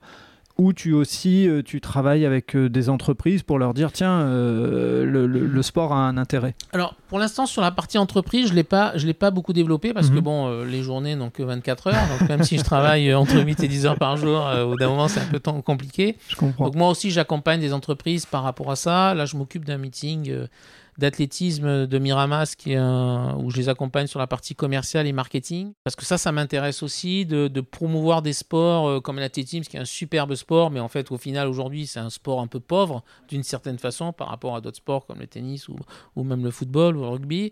Euh, donc oui, ça peut être des choses aujourd'hui. L'idée, c'est déjà travailler avec des sportifs. Euh, de bons, de haut niveau ou pas hein, d'ailleurs, parce que nous on a beaucoup d'étudiants aujourd'hui ici qui ne sont pas des sportifs de haut niveau, mais qui sont des sportifs. Quand je dis sportifs, c'est-à-dire que bah, ils font des compétitions le week-end, et en fait notre, notre critère de recrutement il est là. Euh, ça me paraît compliqué de travailler dans le sport si vous ne faites pas de sport. Et aujourd'hui, euh, moi j'ai vu beaucoup d'étudiants où en fait ils travaillent dans le sport parce que bon ils se disent ouais c'est sympa quoi, pourquoi pas? Euh, oui, très bien. Mais euh, quelqu'un qui est, sportif de haut niveau, s'il travaille dans le sport et qu'en plus il a la compétence, euh, moi si j'ai été pris chez Reebok, euh, si j'avais été à 15 au lieu d'être à moins 15, il m'aurait pas pris parce qu'il y en avait plein avant, voilà. mais il se trouve que j'avais un bon niveau et qu'en plus je parlais anglais et qu'en plus j'avais un bac plus 4, bac plus 5. Ok, donc c'est pour ça, une expérience à l'étranger, etc. Donc c'est pour ça qu'ils m'ont pris. Ben là c'est la même chose. Donc si on, a des, on accompagne des sportifs et qu'en plus ils ont un cursus professionnel et en plus des expériences au sein de belles boîtes ou, en tout cas qui valorisent leur parcours euh, scolaire, la probabilité pour qu'ils ne soient pas pris, elle est faible. En revanche, des étudiants qui viennent, qui aiment le sport, c'est très bien. Mais s'ils n'ont pas de parcours sportif et pas de parcours professionnel en alternance ou même des expériences dans des stages intéressants, bah forcément c'est plus compliqué. Et comme par hasard, on se rend compte que même nos étudiants qui cherchent de l'alternance, on se rend compte que bah, ceux qui ont un CV un peu vide, nous on en récupère de certaines structures comme STAPS par exemple, voilà, qui est très académique et très euh, théorique. Bah, ils arrivent en B1, en Master 1, en fait, ils n'ont pas d'expérience. C'est-à-dire qu'ils n'ont pas fait de stage, parce que c'est pas obligatoire, pas d'expérience professionnelle. Et donc, ils ont deux ans pour arriver à trouver un job demain. Et là, c'est plus difficile. Donc, nous, vraiment, on est axé sur euh, bah, essayer de leur faire comprendre que plus ils ont d'expérience, plus ils auront de chance aujourd'hui de trouver un job demain. Parce que les, entreprises aujourd'hui, ce qu'elles veulent, c'est embaucher quelqu'un qui va être opérationnel le plus vite possible. Si ça met six mois, c'est bien, mais si ça met dix jours, c'est mieux. Ok. Et donc, si je suis un sportif de, de haut niveau euh, qui a besoin de travailler sa reconversion, hein, on, prend les exemples, encore une fois, tu en as parlé, voler, water polo, c'est tous des sports où on est content quand il y a une médaille d'or au JO. Par contre, on se rend pas compte à quel point euh, escrime, aviron, machin, tout ça, ils gagnent rien. Déjà, rien que pour faire leur carrière, ils ont du mal à joindre les deux bouts. Euh, si donc je suis un sportif dans ces domaines-là et que j'habite plutôt dans le coin, ces, ces personnes-là peuvent venir vers ah toi, se rapprocher de toi. Oui, oui, mais même partout en France, parce qu'on le fait aussi en distanciel, parce que ça, possible.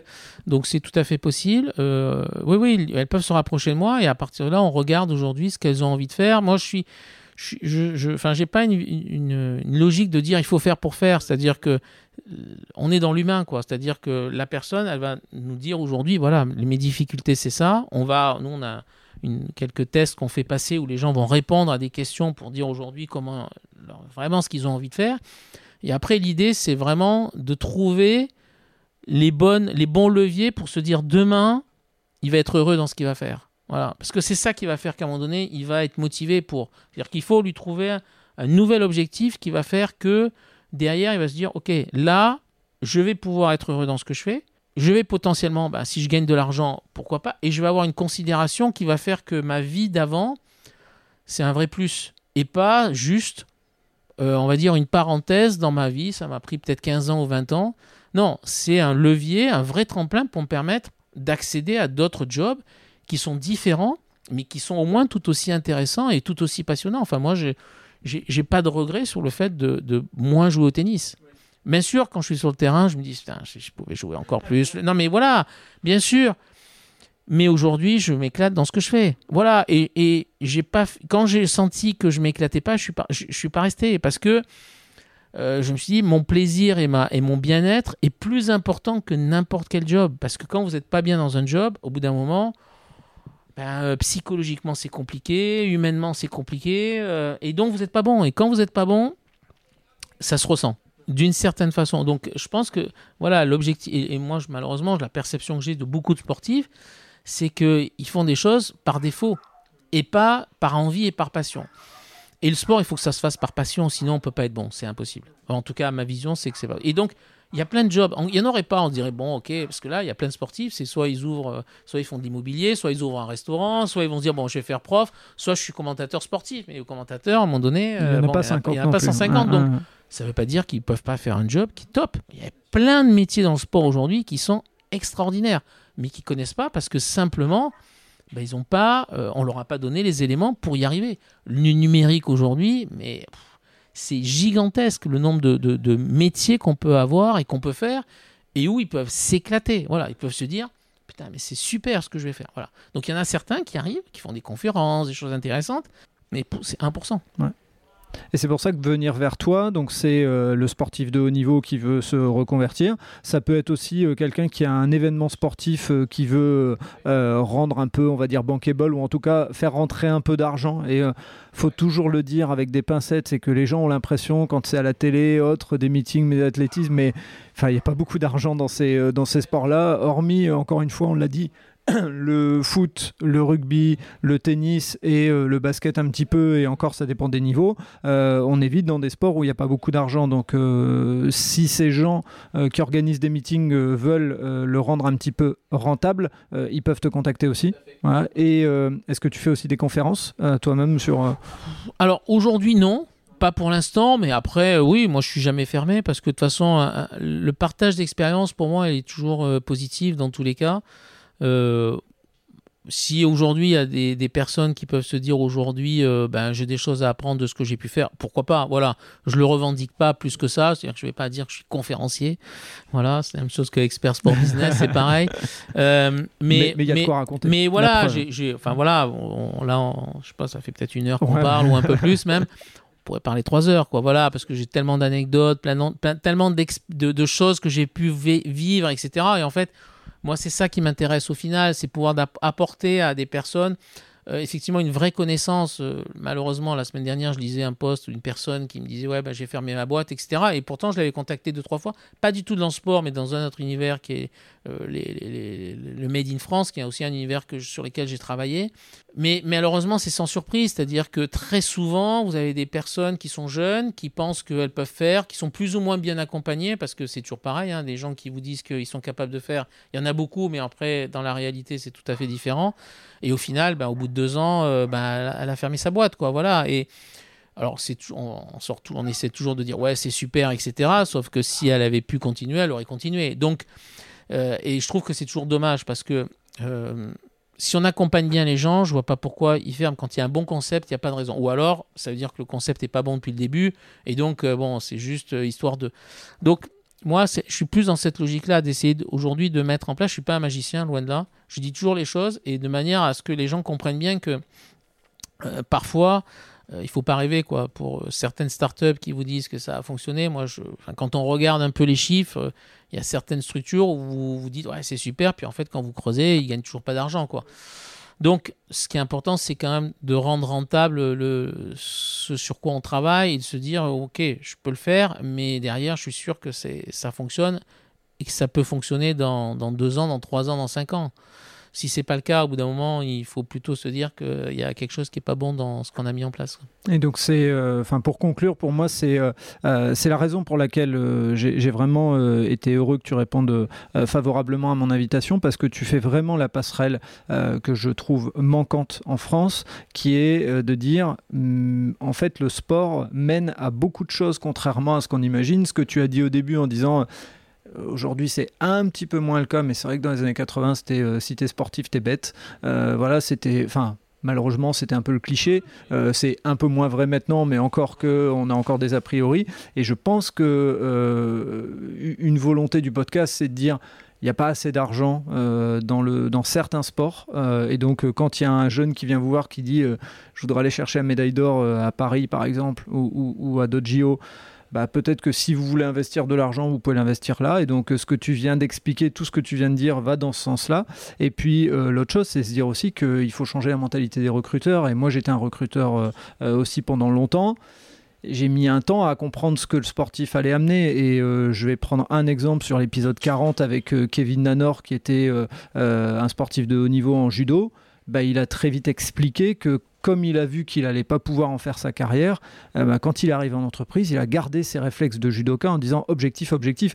Et tu viens dans tout ton parcours de le montrer euh, où à chaque fois, quand par exemple euh, au stade rennais, tu étais arrivé au taquet, tu dis j'ai besoin d'aller chercher un autre challenge et en fait on sent le sportif de haut niveau en toi donc euh, tout ça montre pour ceux qui veulent écouter ce podcast que bah, il y, a des, y a des vraies euh, synergies à utiliser du sport en entreprise et pas seulement pour aller faire un team building où on va descendre un rafting quoi. C'est pas que ça. Oui oui moi je, je, pense que enfin les compétences voilà c'est ce que je dis ça s'acquiert quoi. Voilà. Ce qui est important c'est de voir le, les capacités que peut avoir une personne et après se dire est-ce qu'on a envie de le faire ou pas? Voilà. Aujourd'hui, malheureusement, vous avez des recruteurs qui, euh, bon voilà, regardent juste un CV et puis vous disent oui ou non, répondent à un cahier des charges qui est parfois très euh, tellement réducteur que vous dites euh, ben, comment est-ce qu'ils peuvent faire pour trouver quelqu'un? Euh, voilà, et, pour moi, ils sont pas open mind, c'est-à-dire qu'à aucun moment ils voient le potentiel. Ce qui est intéressant quand on prend quelqu'un, c'est pas forcément de se dire qu'il va être efficace tout de suite, c'est se dire quel potentiel il a et qu'est-ce qu'il peut faire et comment on peut l'accompagner. C'est ça qui est intéressant. Si c'est juste prendre quelqu'un, oui, vous, allez prendre, mais vous avez 8 chances sur 10 que cette personne-là, peut-être dans deux ans, elle s'en aille, parce qu'au final, elle est là, elle a été prise par rapport à un job, elle a fait son job. Oui, si vous ne l'accompagnez pas, elle partira. Donc, je ne dis pas qu'il faut prendre que des sportifs, parce que c'est toujours pareil, mais, mais en fonction des métiers qu'on peut avoir, un, métier, un, commercial, enfin un sportif, ça peut être un très bon commercial, comme ça peut être quelqu'un qui va aujourd'hui euh, gérer plein de choses. Enfin, je veux dire, moi, j'ai fait du sport, euh, j'ai pas eu l'impression, j'ai jamais eu de complexe par rapport à des gens qui ont fait HEC, SEC, SCP, jamais aucun. Voilà, simplement, j'ai un parcours différent. Mais aujourd'hui, euh, voilà, je peux pas dire aujourd'hui ils sont meilleurs ou ils sont moins bons. Ils ont un autre parcours. Chacun choisit son truc. J'ai des qualités, ils en ont, mais dans l'approche et la capacité à pouvoir gérer des choses, je euh, je pense pas être moins bon que ce qu'ils ont pu faire. Voilà, parce que le sport m'a amené des, situations à faire que ben, qu'ils ont forcément pas vécu, parce que j'expliquais tout à l'heure sur le fait de réussir ou de pas réussir, etc. Cette remise en question, etc. Donc je pense que c'est euh, dommage qu'on n'aide pas plus. Euh, aujourd'hui, il y a les JO demain qui sont là en 2024 je voyais les résultats à Eugène en athlétisme aujourd'hui. Vous avez une médaille d'or qui est, euh, bon, Kevin Meyer, qui est extraordinaire. Voilà. Et les autres aujourd'hui, vous n'avez pas de médaille, quoi. Euh, donc en fait, quand on a une, une médaille, c'est un miracle. Voilà, mais, mais, quand vous voyez tous les athlètes qui sont là aujourd'hui, 80%, ils, ne sont pas à plus de 2500 euros par mois, quoi c'est compliqué de préparer une carrière, de travailler, je veux dire, de s'entraîner tous les jours. Euh, quand vous êtes au niveau mondial, euh, c'est pas un entraînement par semaine, hein, c'est tous les jours. En vous disant, euh, ouais, mais derrière, il faut que je, bosse, il faut que j'aille bosser dans, chez un distributeur, ou il faut que j'aille faire mes, mes 30-35 heures parce que sinon, j'ai pas de salaire. Il faut que je mange de manière qualitative, donc ça coûte cher aussi. il faut que je sois préparé. Il faut, il faut que je paye mon entraîneur, enfin, il faut que je paye mes déplacements. Enfin, je veux dire, il y a toute cette logique-là. Donc aujourd'hui, malheureusement, il y a très peu de sportifs qui sont vraiment accompagnés et, qu'on met dans les meilleures conditions. Alors oui, vous en avez 5-6 en athlétisme, mais je trouve qu'aujourd'hui, euh, malheureusement, on n'aide pas assez euh, et qu'il y a... Euh, alors, c'est pas une mauvaise répartition parce que le football aujourd'hui génère des recettes, donc c'est logique qu'il y ait de l'argent dans le football, c'est une question d'audience, mais malheureusement, c'est clair qu'il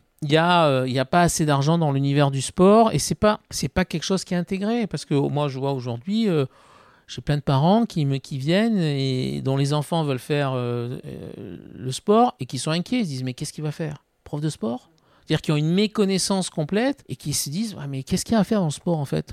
On ne sait pas quoi. Ouais, en fait, bah, vous avez vendeur chez Decathlon. Oui, mais, mais, mais, mais pas que, quoi. Je veux dire, euh, euh, oui, moi j'ai un parcours, j'ai pas fait que euh, ça, quoi. Voilà. Donc, et il y en a plein des exemples comme ça. C'est pas juste, voilà, aujourd'hui on a plein de possibilités. Donc, c'est cette méconnaissance-là. Alors, peut-être que c'est des paliers, hein. peut-être que la prochaine génération, petit à petit, il y a les JO qui vont arriver, donc qui vont, vont aider aussi à, à donner un peu plus. Mais les États-Unis, ça fait 50 ans qu'ils font ça, quoi. Voilà, donc ça veut dire que vous avez déjà perdu 50 ans, quoi, ou 60 ans, quoi. C'est-à-dire que c'est dans leur culture. Il y a des pays qui ont commencé à passer le palier avec la Grande-Bretagne, par exemple. On le voit, hein, quand aujourd'hui on regarde des compétitions, on se dit, mon Dieu, il n'y avait pas euh, la Grande-Bretagne à vendre les meilleurs euh, classés, qu'ils en tiré les bénéfices. Hein. bon, donc c'est un, changement radical dans l'éducation et, moi j'ai du mal à me dire, c'est même presque préventif, c'est-à-dire que si vous faites du sport tous les jours, même quelqu'un qui n'aime pas le sport, mais si vous, petit à petit, très jeune, il fait du sport, dans tous les cas, il sera bien dans son, corps, parce qu'il aura appris des choses, il aura appris des automatismes, et au final, qu'est-ce qu'on perd? Une année? Mais au final, que vous ayez votre bac à 17 ans, 18 ans ou 19 ans, qu'est-ce que ça change? Rien du tout, voilà, si vous êtes en bonne santé, je suis sûr que les dépenses de la sécurité sociale seraient bien moins importantes, même psychologiquement, d'être capable de réagir à, certaines situations, euh, un bien-être qui fait que quand vous faites du sport, quel qu'il soit, alors il y a des gens qui peut-être n'aiment pas le sport, mais juste de se dire de courir régulièrement. Enfin, l'année dernière, je continuais à donner des cours de tennis, je voyais des gamins, euh, ils n'étaient pas capables de faire à 8 ans, hein, 9 ans, trois tours de terrain de tennis, c'est-à-dire qu'ils étaient essoufflés. Et là, vous vous dites, ils ont 8 ans, ils ne peuvent pas faire 300 mètres sans s'arrêter. Là, vous dites, oh là, mais qu'est-ce que ça va être dans 10 ans, quoi? Parce que euh, et, la digitalisation d'un certain nombre de supports qui arrivent fait que vous dites, oh mais la jeunesse dans 10 ans ou 15 ans, qu'est-ce que ça va être, quoi? Donc, et ça, je trouve que c'est au-delà du sport, c'est une vraie mission sociale qui doit permettre aujourd'hui de se dire, ben oui, normalement, ben, on devrait avoir cours que le matin et l'après-midi, ben, il devrait y avoir une heure et demie, deux heures de sport, que ce soit de la gym, que ce soit de la découverte d'autres sports. Et je suis sûr que derrière, il y aurait des résultats, qui les étudiants seraient meilleurs, ils seraient en meilleure santé, et il y aurait une approche aujourd'hui euh, de, règles, de structures qui serait bien meilleure que ce qu'elle est aujourd'hui. À mon avis, en tout cas. Hein, voilà, à mon avis. Et je pense qu'il y aurait un bien-être aussi. Des gens qui, qui, voilà, qui auraient une relation par rapport à, à la nourriture, par rapport à l'hygiène, par rapport à tout ce qui se passe, qui serait bien meilleur que ce qu'elle est malheureusement aujourd'hui. quoi. Voilà. Je, pense qu'effectivement, on pourrait en parler pendant des heures. Mais vraiment, euh, Jean-Jacques, merci de m'avoir bah reçu. Je pense que c'est que le début de, de, plein d'échanges. Écoute, nickel. Merci, beaucoup. À, à bientôt. Merci d'avoir écouté cet épisode jusqu'au bout. J'espère que vous avez apprécié ce moment. Et si vous voulez en savoir plus, rendez-vous sur les notes du podcast. Si vous avez aimé cet épisode, n'hésitez pas à en parler autour de vous pour donner encore plus de lumière aux actions des invités. Si vous avez envie de suivre Allez Vas-y, abonnez-vous et évaluez le podcast, notamment sur Spotify et Apple Podcast, sur votre plateforme d'écoute préférée. Si vous voulez faire avancer mon travail, laissez un commentaire sur Apple Podcast, ça aide à faire connaître le podcast. Pour ceux qui ne le savent pas encore, j'ai lancé un autre podcast sur le voyage qui s'intitule Loin de chez soi. Il est disponible sur Apple Podcast, Spotify, Deezer et sur les plateformes d'écoute. Je vous donne rendez-vous un mercredi sur deux pour un podcast Allez vas-y sur les entrepreneurs et entrepreneureux, les bénévoles et les engagés. Et tous les vendredis pour un épisode consacré aux sportifs et aux sportives. D'ici là, portez-vous bien.